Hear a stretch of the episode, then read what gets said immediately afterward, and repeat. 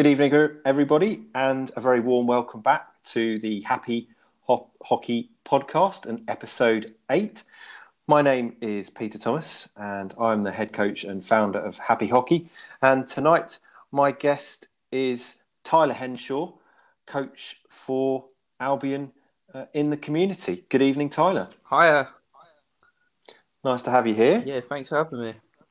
It's all right. You're very welcome. Um, as ever, the podcast is going to be split into two halves, just like a game of hockey. In the first half, we're going to talk to Tyler about uh, his journey and to where he's come from, to where he's got to, uh, and ask him to talk a bit more about his current role with Albion in the community. Uh, the half-time break this week is going to be looking at the idea of career and purpose, and something I found upon to do with uh, something called, if I pronounce it right, ikigai, which is a Japanese term for life purpose. And in the second half, we're going to go back to Tyler on a bit more detail and talk about advice for young coaching coaches, given uh, he is a little bit uh, younger than myself, so not to give away too much about my age. Um, and then finally, as ever, we'll ask Tyler to come up with some three key takeaways just as a, a finishing point um, to wrap up the session nicely. So uh, there we go. That's it. Tyler, over to you. Um, where did it all start for you? Yeah, so I've had a, a, long journey, even though, like I said, I'm I'm a bit younger. It all started probably as soon as I left school. Really, um, I started coaching an under 13s um, boys football team, and then from there, it just really involved. Um, hmm. I did sixth form for a year where I did level three sports, and then from there, I went to Albion Community and did um, a level three futsal scholarship. Um, so futsal, oh, right, yeah. So futsal is where it's basically indoor football, five side, and it's a bit more technical and a faster game. Uh, mm-hmm. So I really learned all my trade from that. Really, like to develop as a coach, um, not only as a player, really. So yeah. And is the ball the same size? No, the ball's like a bit more of like a size four and it's harder as well, so it doesn't bounce as high. So everything's basically on the ground. Um, you're using different parts of your um, body as well. So when you control the ball, you use your sole, um, and it's like I say, it's a lot faster. The fitness in it is unbelievable. Okay, and so um, how does it differ to traditional eleven-a-side outdoor football? Um, I'd say it's a bit more technical um, in terms of mm-hmm. always on the ball. You're getting the ball lots more um, compared to 11 aside, where obviously you could be in a game and you don't receive the ball for 10 minutes, but in futsal, you're constantly on the ball and you're constantly um, trying to press um, and looking to win it. So it's a lot faster pace. And then obviously the goals are a little bit smaller. Um, and then there's little rule adaptations as well. Um, so when mm-hmm. you have like a throw in, in futsal, it's a kick in. Um, so right. four seconds to get the ball straight back into it. Okay. Oh, and what are the other the other rules that perhaps differ to the out the eleven aside outdoor? Um, so if you're in your defending half and you mm-hmm. receive mm-hmm. the ball, um, you can't pass it back to your goalkeeper, sort of thing. Um, that's the, okay. that's the main one, and uh, there's no offsides, so um, right. you can go as high as you want. And then obviously, if the goalie receives the ball, he has four seconds um, to get rid of it as well. Oh, right. And are there things like corners in the same way? And yes, and you can score from anywhere. Yeah, basically, yeah. So you have four seconds again um, from when the whistle's blown um, to get the ball straight back in. Um, and yeah, that's the, they're the main rules really. And then the other rules, obviously, like with tackles and stuff like that. If it's a foul, um, then it's a free kick sort of thing. But um, they have um, a five foul accumulation, a bit like basketball. So oh right, okay. If you make five fouls, um, then the other team gets a penalty. But the penalty isn't on the penalty spot; it's a bit further back. Right. Okay. So, and you said it was five aside. Is that right? Yeah, that's it. Yeah. So a goalie and four outfield players. Yeah, that's it. But sometimes, say you're like losing the game by one goal, you might have five outfield players, and that's called a fly goalkeeper. um, and they'll, okay. they'll look to play as an outfield player as well. Yeah, so there's a an a, which is no, you can I suppose choose to do in outdoor football, but perhaps um, not done very much. Yeah, no, it? I'm not really seeing it except for the goalie going up for a corner, but um, yeah, predominantly you put out an outfield player um, instead of a goalkeeper looking to try and create an overload almost. Okay, and in terms of the squad and, and substitutions, are you allowed replacements in the same way perhaps you are in rugby, or is it just is it is it limited? How do the substitutions no, it's, work? It's a bit different in football. It's roll on, roll off. Um, so you can go okay. on as many times you want and come off as many times you want. Um, usually, mm-hmm. if you're playing like internationally, you can have up to ten people on the bench, and what they'll do is 10, 10 on the bench. Yeah, so they'll just keep rotating teams almost. Um, like, and the game's only ah. twenty minutes each way as well. Um, but every time the ball goes out, they stop the clock. Um, a bit obviously a bit different to football where you play on to extra time, but with that they stop the clock. Um, who's the fourth official? Um, who's the timekeeper? And then um, yeah, so it's all you constant. Literally, as you go on, um, you'll probably only be playing for three minutes, and then you'll come off again. So higher intensity, yeah, perhaps. Yeah, the, definitely. Out the eleven aside. Yeah, I'd say hundred percent. And and what was it that got you into that as as a le- take your level three in that? Um, so basically, I just went to careers day, and um, there was someone there from our community um, talking about it, and I just felt really interested about it. And they said I can um, not only just play, but I can coach as well. So they'll help me get through my coaching badges, um, and that's exactly what I did. Um, and the coaches on it were really, really good. I had Owen Fisher, who's now, I believe, the under 23s goalkeeper coach, and uh, Danny Cullip, who's a um, former Brighton player, and he used to be the captain for Brighton as well as our coaches. Um, so I just felt it was a really good experience to learn off them as well. So that sorry, that first one that you mentioned, you say they're uh, under 23s coach, goalkeeper coach. Who, who's that? Who was that? Uh, who's that now for? Uh, Owen Fisher. Yeah. So um, at the time, he was the head of the futsal program, uh, but now he's gone on to do uh, academy stuff for uh, Brighton. Sorry.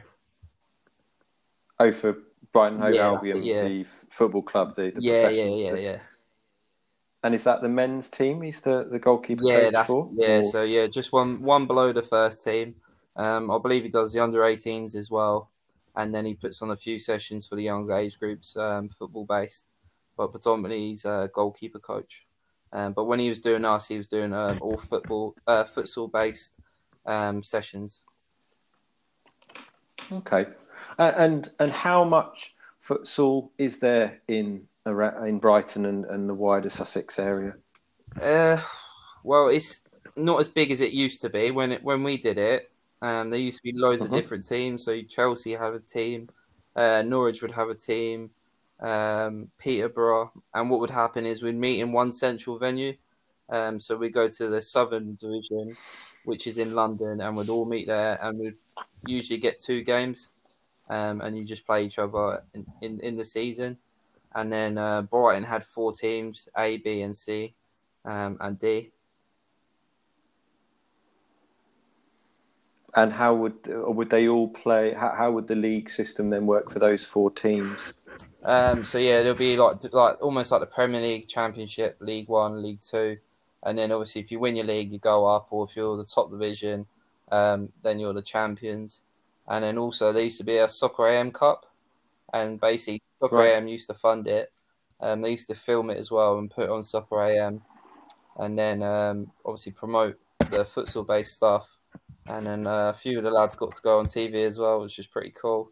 And then you play everyone, so you play North and South, um, the best teams. So whoever um, got first, second, and third in their division will go to this Soccer AM Cup.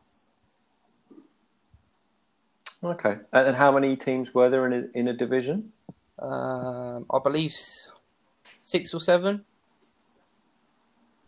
Okay, so a combined sort of twenty across all four divisions. Yeah, yeah, about that. Yeah. Okay. Uh, Uh, and just and out of interest, I suppose, just bringing it back to you and and and going and back a stage. What what was it about sport and coaching that attracted you in the first place? I appreciate you you mentioned the going to the careers day and now being in the community, being there, but but what was it that attracted you to that sort of route in the first place? Yeah, so it probably started off at a young age, and I just started playing football mates, and then I got into a football team at a young age.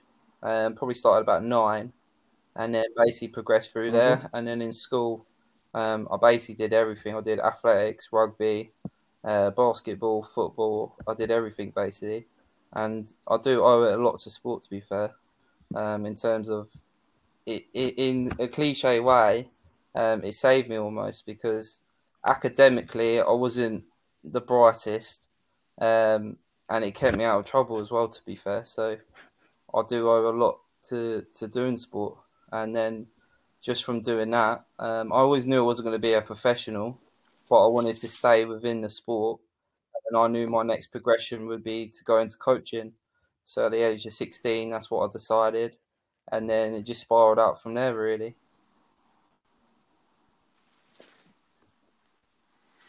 Okay. Uh, and what do you think some of the other sports that you did sort of helped you with in terms of your not just your person personal development, but also your sort of progression and decision to, to further yourself um, in football? It's, it's really interesting, like doing different sports, like athletics. You learn how to run, um, like the techniques um, and the power mm. in it. So I, I did 400 meters and long jump, and I feel the 400 is really okay. relatable to football because obviously um, you're not going 100 miles an hour straight away. You're building up to it, um, and then obviously like rugby and stuff like that. The way they set up is a bit different to football, but you can take it within to the game.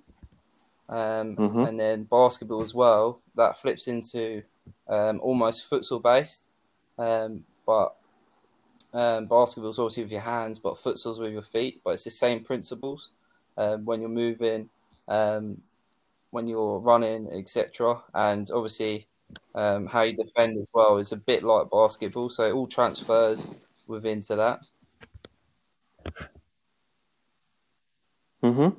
And, and in terms of, I suppose, taking to one at a time, but the the rugby situation first. How does the difference in rugby help the the, the situation think, in football um, football? Mainly is sociologically, um, in terms of like the respect um, okay. and how you prepare. You can't go into a game losing your mm-hmm. head. Whereas in football, I probably did that more in a younger age. Was like if if you lost your head, then that was it. But rugby gave you that um, almost tamed you a bit, even though it's more of a physical sport in terms of trying to tackle people and it's hectic and stuff like that. You have to deal with it, but you can't react to it because if if you're reacting, then they're just going to throw the ball and then you know run and score a try, sort of thing. So I say the psychological demands in rugby definitely helped me, um, and it gave me more respect um, in terms of the way I like how they respect the referees, how they respect teams.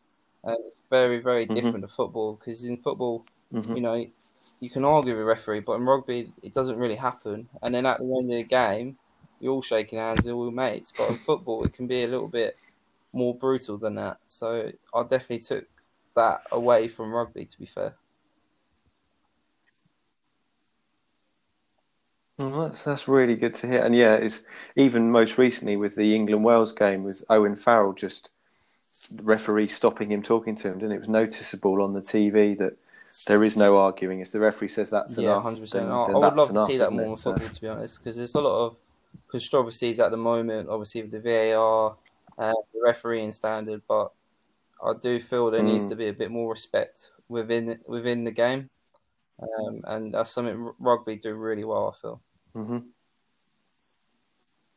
Yeah, hundred percent. Yeah, yeah, something to learn from rugby about. Okay. Uh, and in terms of the basketball, so you said it was more similar. Um, obviously, you've got the five vowels as what well. Else was there? Um, and then just the rotations as well. So even though yeah. you're playing a position, you'll rotate mm. around. Like a bit different to football. If you're playing left wing, you'll be okay. playing on that left side. But in futsal, you could yep. be playing. You could go from the top person, who's yep. the striker, to the defending person, who's the furthest back. Mm-hmm. Um, it's a bit like basketball. You're always constantly rotating, and um. I think that. And then there's that transition element as well.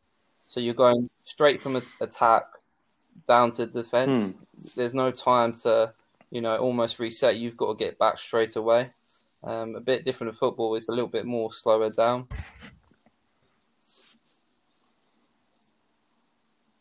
Yes, and I suppose with the, the reduced size of the pitch, which I think yeah. you mentioned, or at least I've got in my head, and and and the speed of the game, that actually the ter- the, the time between turning over and and, and having to get back is, yeah, is, is, significantly less. You've got to think quicker, haven't you? Respond is faster. You literally got to act within two seconds. Otherwise, you know, you're not in the game. Um, and in football, you can get away with it a bit more, but in like futsal or basketball, you've got to think straight away. Um, so you're constantly thinking all the time, what's my next move? Where am I going to go next? Um, and then obviously you've got to deal with pressure more as well. So someone will be running towards you all the time, and you've got to deal with it in that situation. And that's going to happen probably, you know, in that three minutes, probably 10, 15 times in a game. Yeah. It's fantastic. So you, are talking, yeah, the physical side, as it were, of, of athletics and, and, the 400 meters. You've got the, the sort of the mental discipline of holding your position in rugby, which I, yeah, definitely can can see, and then also that ability to adapt your position and what you're doing almost more quickly in, in the in the basketball yeah, sense, all all relating back and, to futsal. And I think when you get that understanding as well, you can okay. um, um, put it into your coaching as well and then obviously you can coach players. And I find if you coach futsal and then and football together, you see really good results because um, they are similar games, but you know with that pressing as well, you can put that into your into your football practices almost as well.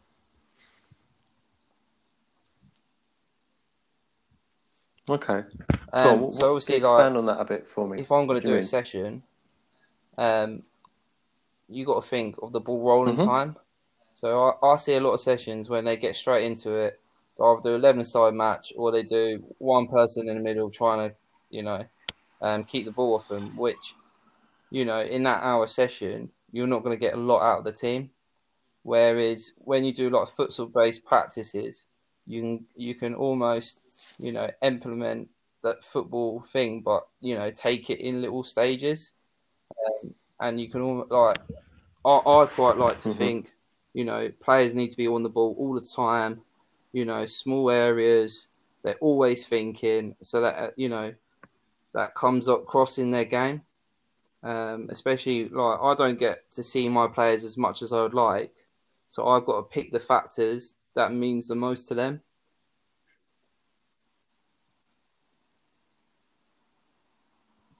Yeah, yeah, hundred percent. Yeah, sort of prioritization. I'm not a big one on doing key, fitness within a session. I think the fitness comes out of the session, and especially when you do like a, a practice where it's high mm-hmm. intensity, that's when the fitness will come. But when you're doing it within a game situation or a practice, then it comes related to that sport, um, and then it will come. The fitness will come out, and then your practice will come out as well.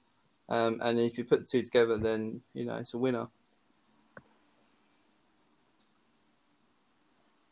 Yeah, and then the there's an added well, the emphasis becomes on the players if they want to get even fitter, yeah.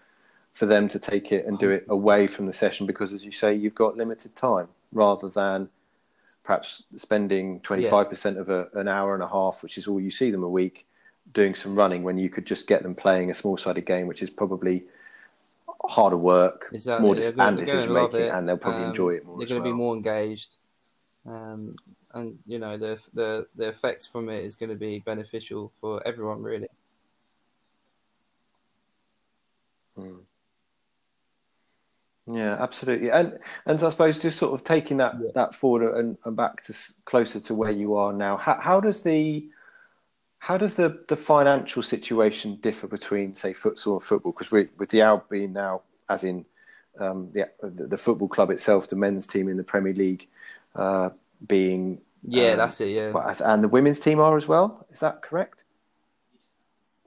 Um, the amount of money that's um, that's certainly in the game in the men's game is starting to come into the women's well, game. How at the moment, with the COVID situation, futsal? it is quite worrying to be fair, because they've slashed a lot of the funding, um, especially mm-hmm. for the futsal program.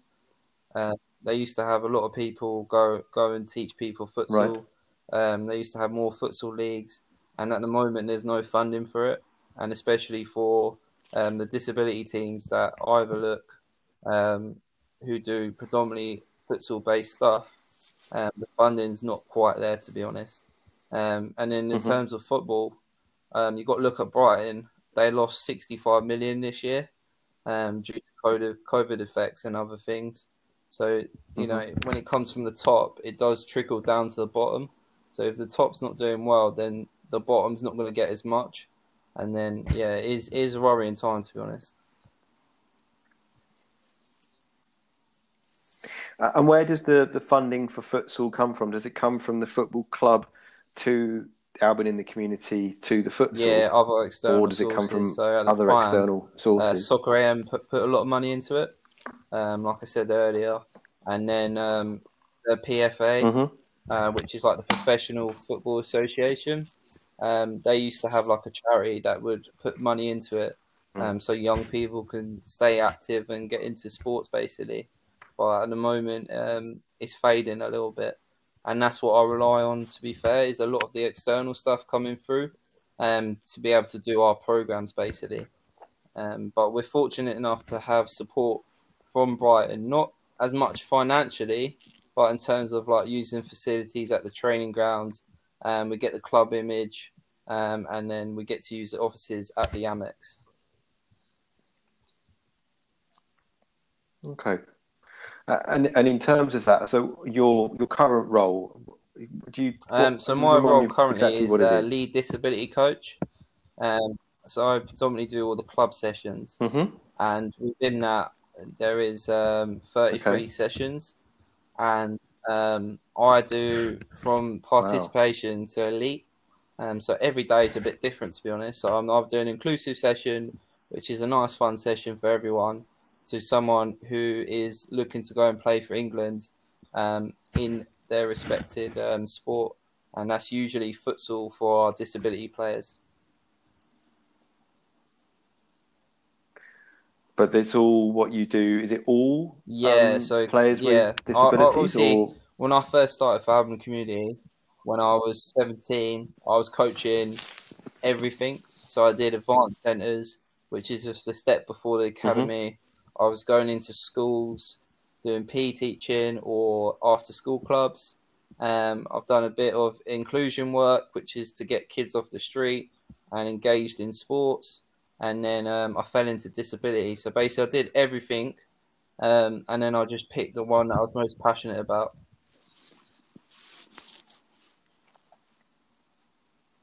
Okay, because yes, I was going to ask you about how did you make that transition into the coaching the, the people with, with disabilities from just a futsal. So it was a you joined, you did everything, and, and yeah. then you so sort of chose to specialize. Doing loads of different things, coaching loads of different people, you know, has benefited me massively. To be honest, um, I've coached from four all the way up. Um, mm-hmm. I've done adults football, I've done juniors, teenagers, and I've done elite to participation that has made me a better coach um, in the long run. So, what was it that made you choose the the disability sport and, and coaching people with disabilities over the other bits, um, the I other options it, available to, you? it was? More when I got there, um, they appreciate you being there from the start. Um, they love it from the get go. There's mm-hmm. no real messing about or anything like that. They just they just want to be there. They want to learn.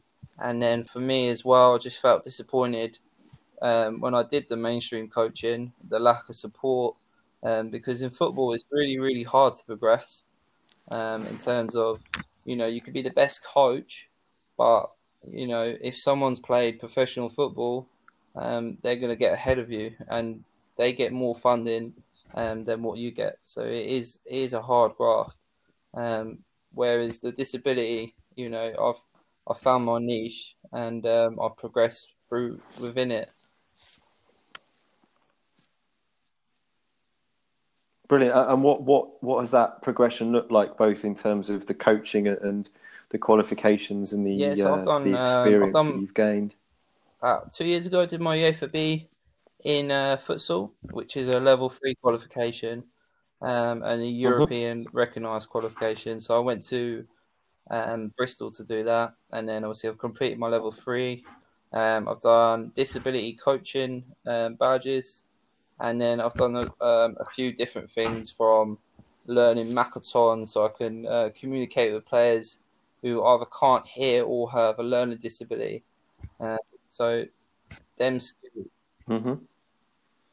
And what's that? Uh, yeah, so Makaton's sort of almost like simplified um, BSL, British Sign Language. Um, so it's more like trying to sign pictures okay. um, and keep it really direct um, mm-hmm. So you'll be trying to sign, hello, how are you?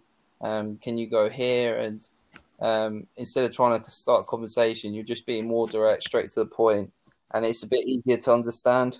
Um, so I've okay. put that into my coaching as well, which is. You know, it was a challenge at first, but you know, like learning learning to coach someone who can't communicate, you know, that really challenges you as a coach but again makes you better for it. Absolutely. And um, and what have you? What what are some of the highlights been for your coaching at, at the uh, you know the disability sport and, and those people involved over the last sort of two or three years? Um, obviously, from the top, seeing people go on to represent um, England has been a highlight. So I've been coaching a couple of players um, in the talent program who've gone to play for England. Uh, we recently had a girl who went to go and play for wow. the deaf girl, girls team, and then uh, there's a young lad who's looking to, you know, break into the first team of England to play for um, the partially sighted team. And then I've met, you know, the blind manager. Um, I've travelled all over the country um, with my cerebral palsy team, who I manage um, to play in various fixtures um, and then from the bottom just to see um, players who do, who wouldn't usually get an opportunity to express themselves. So I had a young lad who was in a wheelchair, um, mm-hmm. and just to see him play football for the first time, I think will always stick in my mind. Um, just to see how happy he was and just loving it. I think you know just them little moments, you know, are just amazing, and it just makes you more appreciative, and just think you know I'm doing something it, it might just sound like I'm coaching football, but you're doing more um, in terms of, in terms of their well being and um, you know just feeling part of something, being included. Yeah, fantastic. And and just out of interest, um, I'm putting you on the spot here a little bit, but where do you see yourself going in the next sort of few years? I appreciate COVID is is a big consideration with what yeah. we do at the moment, but no, yeah. that, that aside, where do you see yourself going, or, or what do you think the next challenge is for Tyler Henge? I think my goal is to either progress into the talent identification, so working for England, mm-hmm. um, working with a specific team, uh, like a disability team, like cerebral palsy, coaching within their setup, mm-hmm. or like a development time kind of job, um, taking on um, building sessions, making sessions, getting people involved, and that sort of thing. So either them two sort of roles really, um, because I've been doing this job now coming up to four years. Mm-hmm. So I've had four years uh, full time coaching, um, and like, I've still got a long way to go. I mean, I'm only 23 at the moment, so you know, there's no there's no rush at the moment. No, there's no rush ever really, unless you want no. there to be. Yeah. Oh, brilliant. Okay, well, well, that that's wonderful, and actually, I think it's quite a good sort of moment to sort of, uh, finish the first half there, Tyler, because I, as I mentioned at the start, my half the half time sort of interlude this week is the idea of something called ikigai, which again I hope I pronounce correctly, but is a Japanese concept meaning a reason for being. Um, something I found upon this week, and it involves four circles, all interconnected like a Venn diagram um, around a central point, where the four sort of key areas to start with are what you love, what the world needs, what you can be paid for, and what you are good at. And as the overlaps happen on the Venn diagram and the sections become more, i.e., you go from just one to two to three to four, you go through profession, passion, mission, and vocation to a few, uh, four more, where there are three of the things, but you're still missing one, right to the middle of the ikigai. And it sounds very much there like uh, you're starting to sort of come upon your your reason for being, your life's purpose there, Hench, uh, Tyler. So I thought that was quite an interesting, useful, uh, and very sort of timely um, interlude. Uh, anyone can find these uh, diagrams on the internet. Just uh, put in a search. It's I K I G A I. Uh, you'll find the Venn diagrams um, and start filling them in, and away you go. And I think people may well be, if they do use the exercise, be um, surprised. I think perhaps what comes out probably.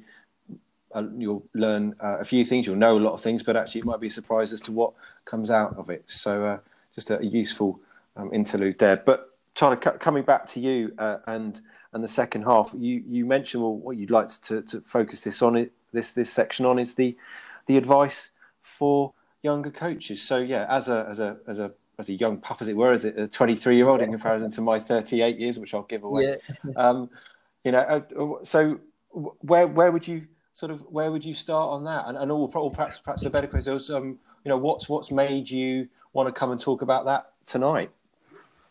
Yeah, I think the biggest thing for me is looking back when I was 16 mm-hmm. and basically just getting thrown into the deep end. There wasn't a lot of support within that or advice, and it was all trying to take it on board myself. Mm-hmm. Um, so it was almost like, what could I give my 16 year old self that advice to move forward? Mm. And if I can help, you know, just one person, you know, then that's amazing in terms of um, I know a lot of people say they want to go into coaching, but how much do you want to do it, and what what what what does it mean to take um, to go forwards almost? So, thinking about now, if you were you know sat next to your 16 year old self, what um, what what would be what would be sort of the, the, the things you'd start to sort of get them to think about? Do you think, or him? I think obviously starting being patient is the biggest thing. Mm-hmm. Um, is that like when you're young and naive, you want to be on top of the world already, but you've got to start somewhere.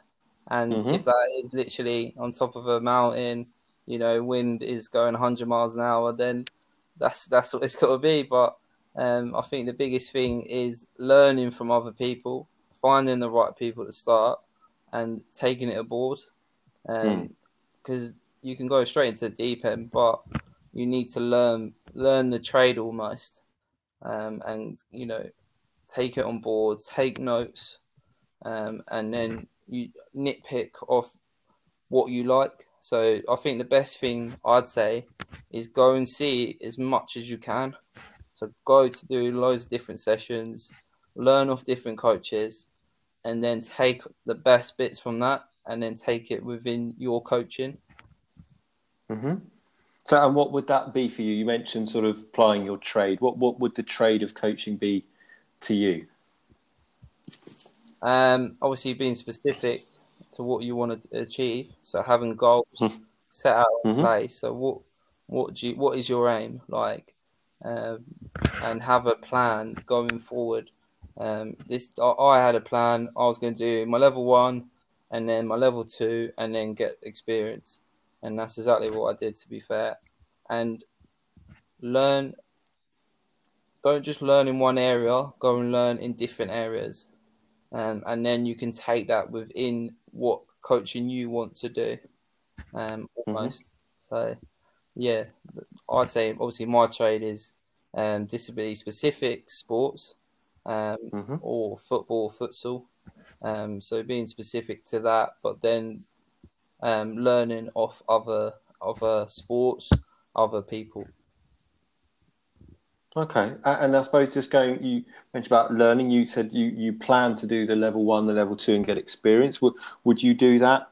Um, would that be advice you'd give other people now, or or or not? Or how how did you think, having gone through that those three steps? Yeah, so I think just getting that experience is the biggest thing. Um, I know mm-hmm. a lot of people that will go and do um, a sports coaching degree, which is fantastic, but they won't do much coaching. I know it sounds silly, mm. but um, they'll they'll do all the theory side of it, but they won't go and do the practical. And uh, that's the most important thing. You need to go and literally do loads and loads and loads of sessions, learn off people, and then put yourself in an uncomfortable position. Um, obviously, when I first started, it was probably I wanted to try and stay in my comfort zone, but you need to get out of that. And now mm-hmm. embrace that even more. If I'm uncomfortable, that for me is fantastic because that means that I'm going to learn something from it, and it means that nerves is you know it's a challenge, but you need to take that challenge on board to progress. If you're just going to do the same session every week and you're going to be comfortable doing it, then you're never going to progress and you're never going to get better. So, what have been, yeah, which is uh, yeah, a fantastic way to look at not just necessarily coaching, but but your life. And in terms of the, some of the uncomfortable and challenging situations you've been in, what, what would they, what sort of examples have you got that you've experienced? I think starting out um, when I was like 17 was going into adults mm-hmm. football. Um, oh, that okay. was probably yeah. the biggest thing, especially men's adults football, because obviously a 17 year old being in charge of like 30 year olds, they're looking at you thinking, like, what do you know? Almost. Um, but you've got to, it's not winning them over, but you've got to learn from it in terms of do it to the best of your ability and then figure out why are you uncomfortable. So almost like I was uncomfortable because I thought these people were judging me, but you've got to put mm-hmm. that to the side um, and just get on with it and take what you're comfortable within your specific session and implement mm-hmm. it into to that session. Um, mm-hmm. Obviously, there's different diff, different factors within juniors and adults, and you've got to learn from that. Um, but you've got to put yourself out there at the same time. And how did you deal with that? How did you put those things to one side and, and get on? What did you focus on? I think the biggest thing I get from when when I start a new session, I always say the first session you ever do when you go to a new team, a new group, is going to be your hardest session. The first session when you're trying to break the ice. But my best advice when you go to a new session, I wouldn't even worry about the coaching. I wouldn't worry about the session. I worry about the players. So just getting to know the people. So mm-hmm. get there early, get there half an hour early, and just talk to people get to know them, and then you get a bit of an understanding of what session, you know, is going to happen. Almost, I, I it's hard. I, I get a feeling of a session, and um, when I get there, of what needs to be happening. Um, but that's mm-hmm. come from experience. I feel, um, but just getting to know people is the biggest thing. So like. I like to know everything from what's their favorite football team, um, what's their favorite hobby, you know what school, what what they do for work. You know, just building them bridges, you know, is going to make them feel comfortable with you as well. Hmm. you're coaching people, aren't you? When you're not just coaching a sport. Yeah, hundred percent, hundred percent. The people come first, and then you're trying to get them to play a sport. Um, and I think that's where people go wrong. I wouldn't say wrong, but they just think, okay, I've got to plan this session you know, and I've got to get this outcome. But if you don't think about the people first, then the outcome isn't going to happen. Um, and just getting to know people, it will definitely open your eyes as well. Um, know, knowing people personally, um, you have that, you know, bond to them almost. And and how how do you? What sort of icebreakers have you used in the past, or do you use?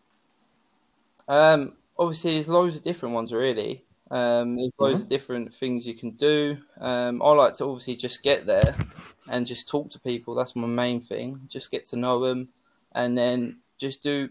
I like to do something silly. Do you know what I mean? Um, make them uncomfortable at the same time, but have a fun with it. So if you start off, just you know, do something a little bit silly, and just have a laugh of it, and then it just breaks the ice, and everyone's just laughing um, instead of being mm-hmm. tense, and you know, it, it goes a long way. I think having fun with what you're doing, you know, is going to benefit you more. And how have you?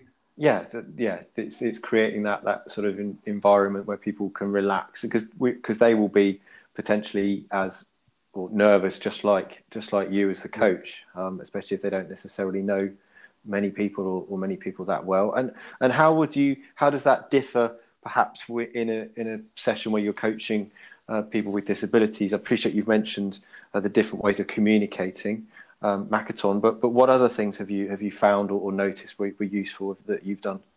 Yeah, just keeping it almost simple um, in terms of mm-hmm. The session doesn't need to be complicated to have a good session. Yeah. Um, and just being direct. There's nothing wrong of just saying one word. One word's more powerful than ten words almost. Um, don't overcomplicate it. Be nice and direct. Be straightforward, and then put in a little bit of energy into it. So I like to paint a picture in someone's head. Um, so today mm-hmm. you're going to be Harry Kane. We're at Wembley today. Do you know what I mean? Almost, you're not, you're not, at, at, you know, a muddy field. You're at this big arena, and you know, them little things um, definitely do help, and it creates the energy within the session.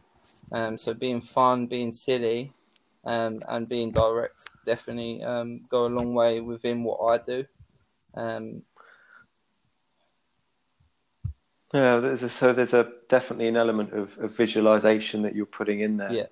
for the players beyond just as you say that the muddy field perhaps that they are standing on physically, but in their head they can be quite easily somewhere else. Yeah, exactly, and they're all there for a reason and their reason is they love the sport, they want to be there with friends. So incorporate that. So incorporate the football and then incorporate the social aspect to it as well. And then the other bits are just a bonus where it comes to the physical um, and then becoming a better player almost. So if you if you have that bit at the start, you know you're going to go a long way with it. And how do you incorporate the social side then into into your sessions? Yeah, so obviously start off with. Um, I usually start off with nice fun warm up that engages everyone. So when I do something, everyone can do it, mm-hmm. um, and then learning off other people as well. So obviously, I don't I don't force people to communicate with other people, but it will come within a session, and they won't even realize it. Um, and then little things like mm-hmm. pairing people up, putting mm-hmm. people into fours, and then you know you've got to communicate in some sort of way to get an mm-hmm. outcome.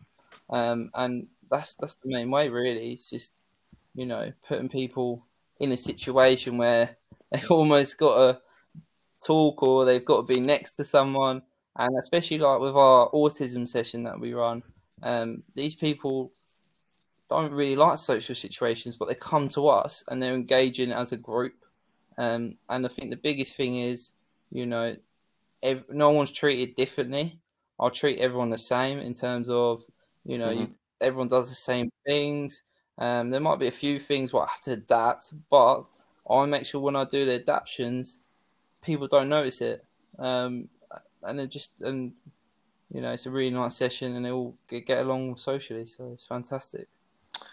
Yeah, so it's, it's interesting. It's, as you say, you're not about forcing necessarily people to communicate by saying you've got to talk to that person directly, but creating yeah. an environment that almost needs them to communicate to allow them to to achieve what they want to achieve. And if it comes at, in in an, an, exercise that's either competing against another group or whether they're whether they're doing something they've got to work together, then then it naturally yeah. comes and without them actually having to think or, or or concern themselves about oh gosh I've got to talk to someone. It just happens. Yeah, yeah it's back to the environment and the situation again and the idea of pedagogy. Okay, brilliant. Uh, and in terms then of so the what what what sort of other challenges have have you faced that you think you've you've learned most from?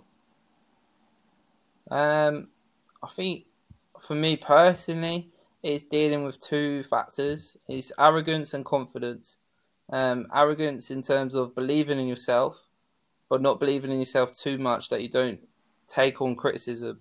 So I think at the start of my coaching journey, um, as I got more into it, a bit more experienced, um, you almost come a little bit arrogant, and you think you're really good at this specific thing. Mm. But my advice would be, if someone is, I wouldn't say criticizing you, but giving you advice, take it on board. Because I, I would um, probably two or three years ago would be like, yeah, but I did this for this reason instead of going, okay, I understand what you're saying. Um, and then that confidence factor of, you know, it goes back to that believing in yourself. If you're not confident going into a situation, you're not going to get the full um, package of yourself. Mm-hmm. Um, but being overconfident again is going to have them barriers. You know, I think the balance of them two things of arrogance and then the confidence um, to express yourself. And how and how have you developed that balance so not becoming too overconfident, but equally not perhaps doubting yourself too much to yeah. lose confidence? How have you managed to develop that? Yeah, so I, I always say to people, I say, it says to me almost like, come and watch my sessions and tell me what you think. Mm-hmm. But I want you to be brutally honest. And I've learned more from people being brutally honest with me than I have people being praising me. Um, mm-hmm. You've got to learn more from that aspect. But you can either go two ways with it. You can either be disheartened, or you can think, okay, I'm going to crack on here, and I'm going to, you know, take on board what is said, and how can I improve it and, um, put it into my coaching. And then obviously the confidence thing is going to come within time. No one is going to go in and be like straight from the off, I'm not really good at this. It's going to happen with experience. And I, I was fortunate to, to coach nearly every day. And that experience you build, you build, you build. And then when, like I said, when you do loads of different sessions, you become even more confident within that. And I, I pride myself in thinking I can coach anybody. Doesn't matter their disability, age, or sex. Um, I, I'm happy to go and coach anybody. Okay, so you mentioned then about the most brutal things. Oh, sorry, no, people being. You don't mind if it's brutal feedback. What are some of the most brutal things you've been taught, told, or, or learned from the feedback you get?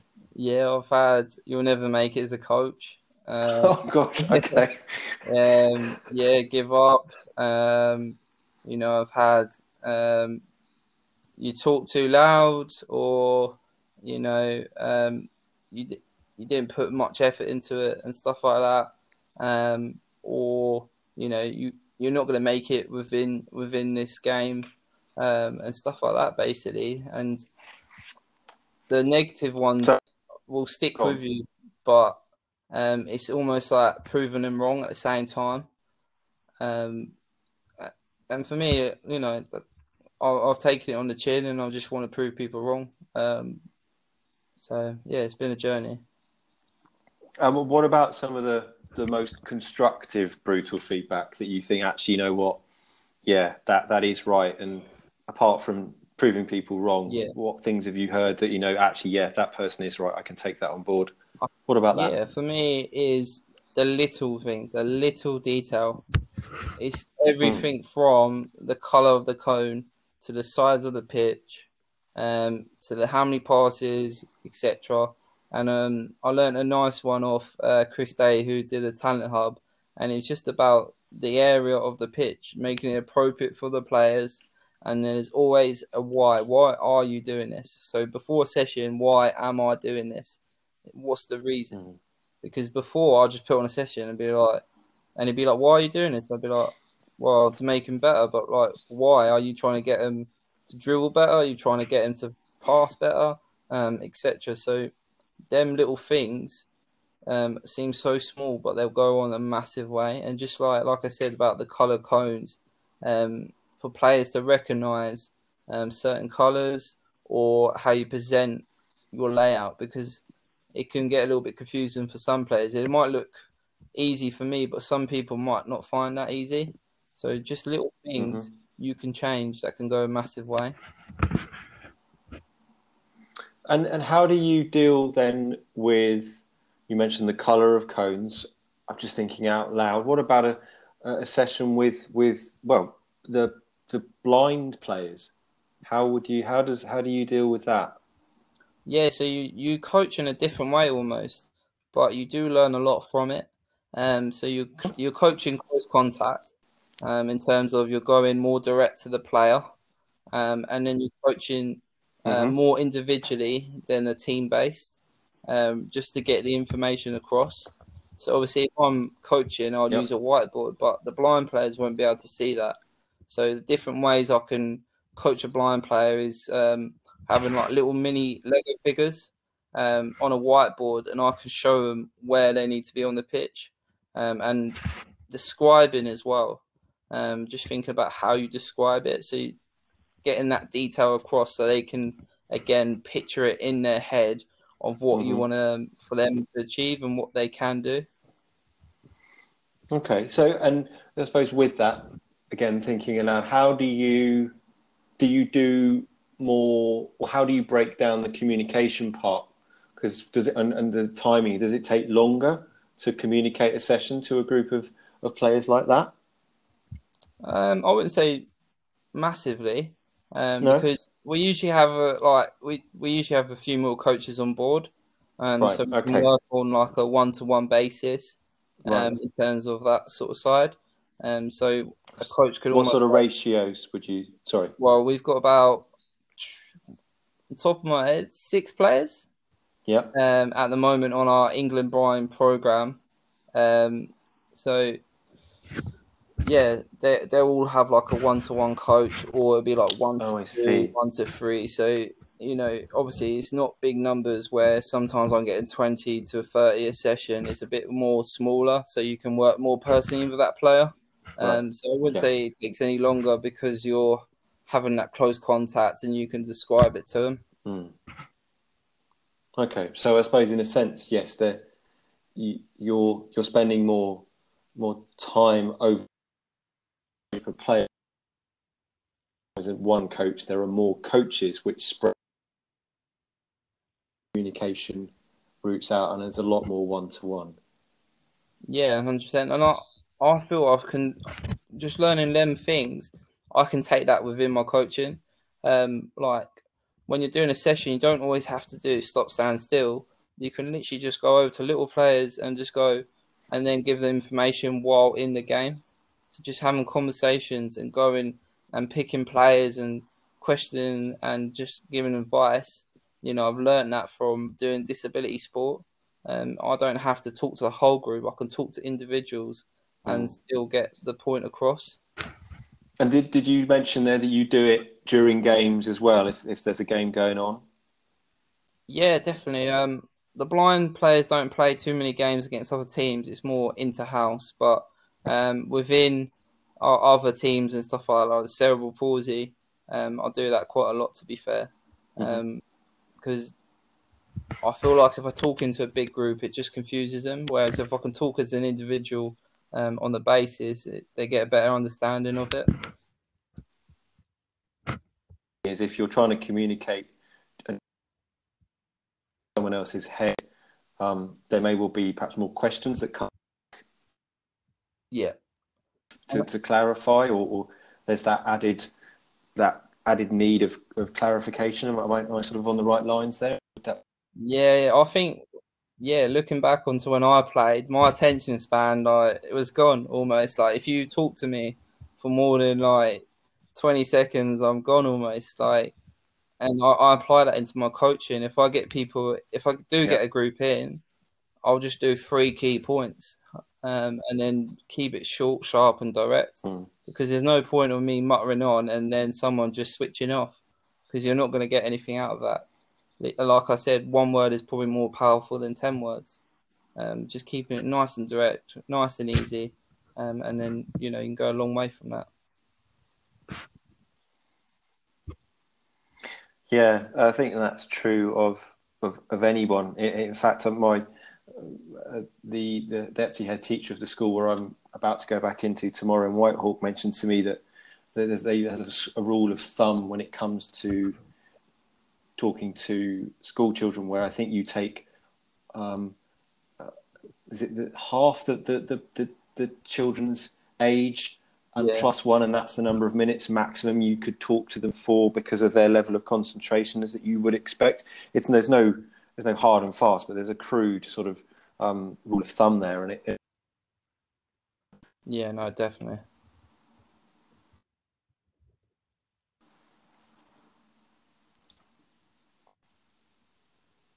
No.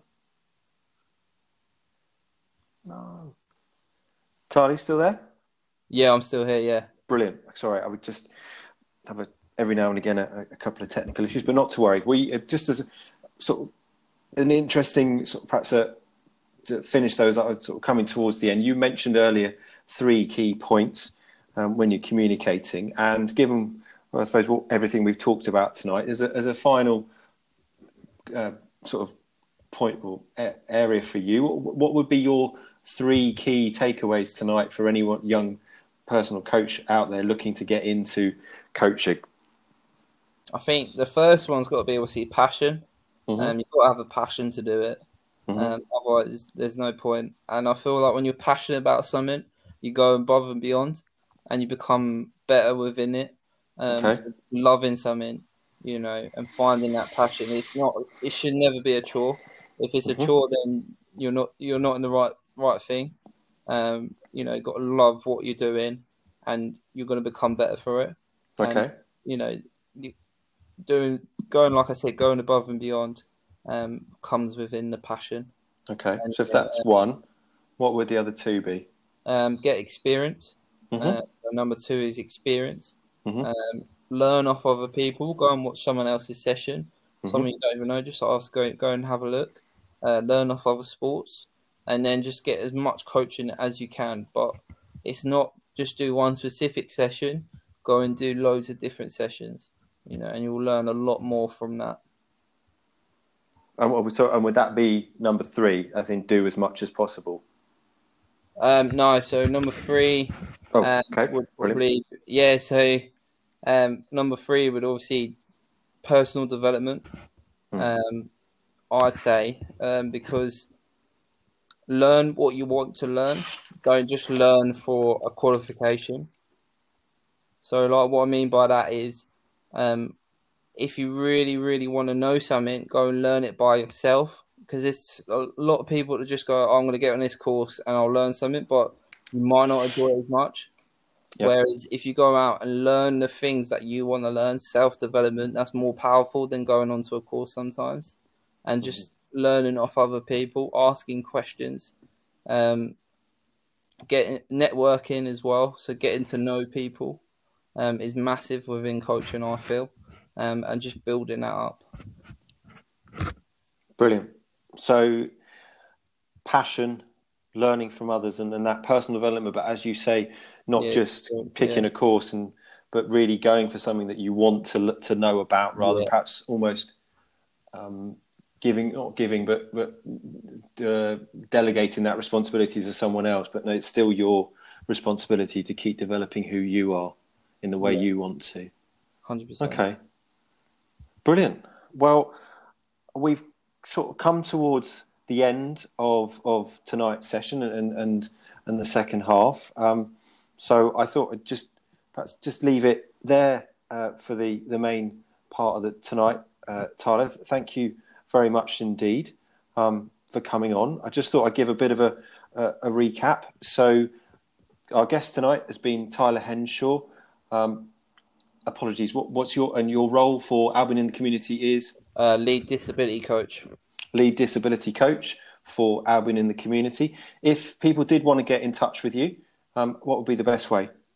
Um, yeah, like probably through my email or mm-hmm. um, through LinkedIn. So my LinkedIn is basically just Tyler Henshaw. Um, mm-hmm. And then um, obviously my email at Tyler Tyler.henshaw at albincommunity.org.uk. Um, Brilliant. If you need to know anything. So yeah, them two probably the best ones. And that's T Y L E R and then H E N S H A W. Yeah, that's it, yeah. Brilliant. Uh, and so tonight Tyler's been talking about his journey and how he sort of found coaching and, and sport from a young or sport from a young age that then very early quickly progressed into into coaching, um, basketball, rugby, football, and getting into to futsal and some athletics in there, uh, and then his move into into disability sport and his current role now for Albion in the community. And then we, the second half, we've uh, talked about um, your, the advice for younger coaches. So getting out there and having having patience, knowing where you're going, um, learning from others, as well as that idea of, of specialising and, and, and really learning about what you want to learn about, which is uh, really poignant given that my heart, well, the half time this week was the idea of, of Ikigai, the Japanese idea of, of life purpose, uh, life sort of um, focus, uh, where we, we're looking to combine what we love with what we're good at, with what the world needs and what we can get paid for. Um, as, a, as one exercise you could do, the Venn diagrams available on online as I K I G A I Ikigai uh, for your life's purpose. So a wonderful sort of round trip there from Tyler's journey through Ikigai to the idea of um, some advice for younger coaches. And the final thing, Tyler's key takeaways of having the passion for what you do, uh, learning from others, being open to other people, and networking, and then really pushing your own personal development. Don't just taking a course um, for the sake of it. Really have a focus on, on what that is that you want to learn about. So, um, no, th- Tyler, thank you very much once for coming on. Yeah, thanks for having me. It was really good. Not at all. Great to have you here. Thank you to everyone out there for listening, and to everyone beyond that who has helped with the happy hockey journey uh, so far. Um, we'll be back here next week for episode nine of our podcast, um, but I'll leave it there for this week. My name is Peter Thomas, and I'll leave you there. Happy hockey, everybody. Good night.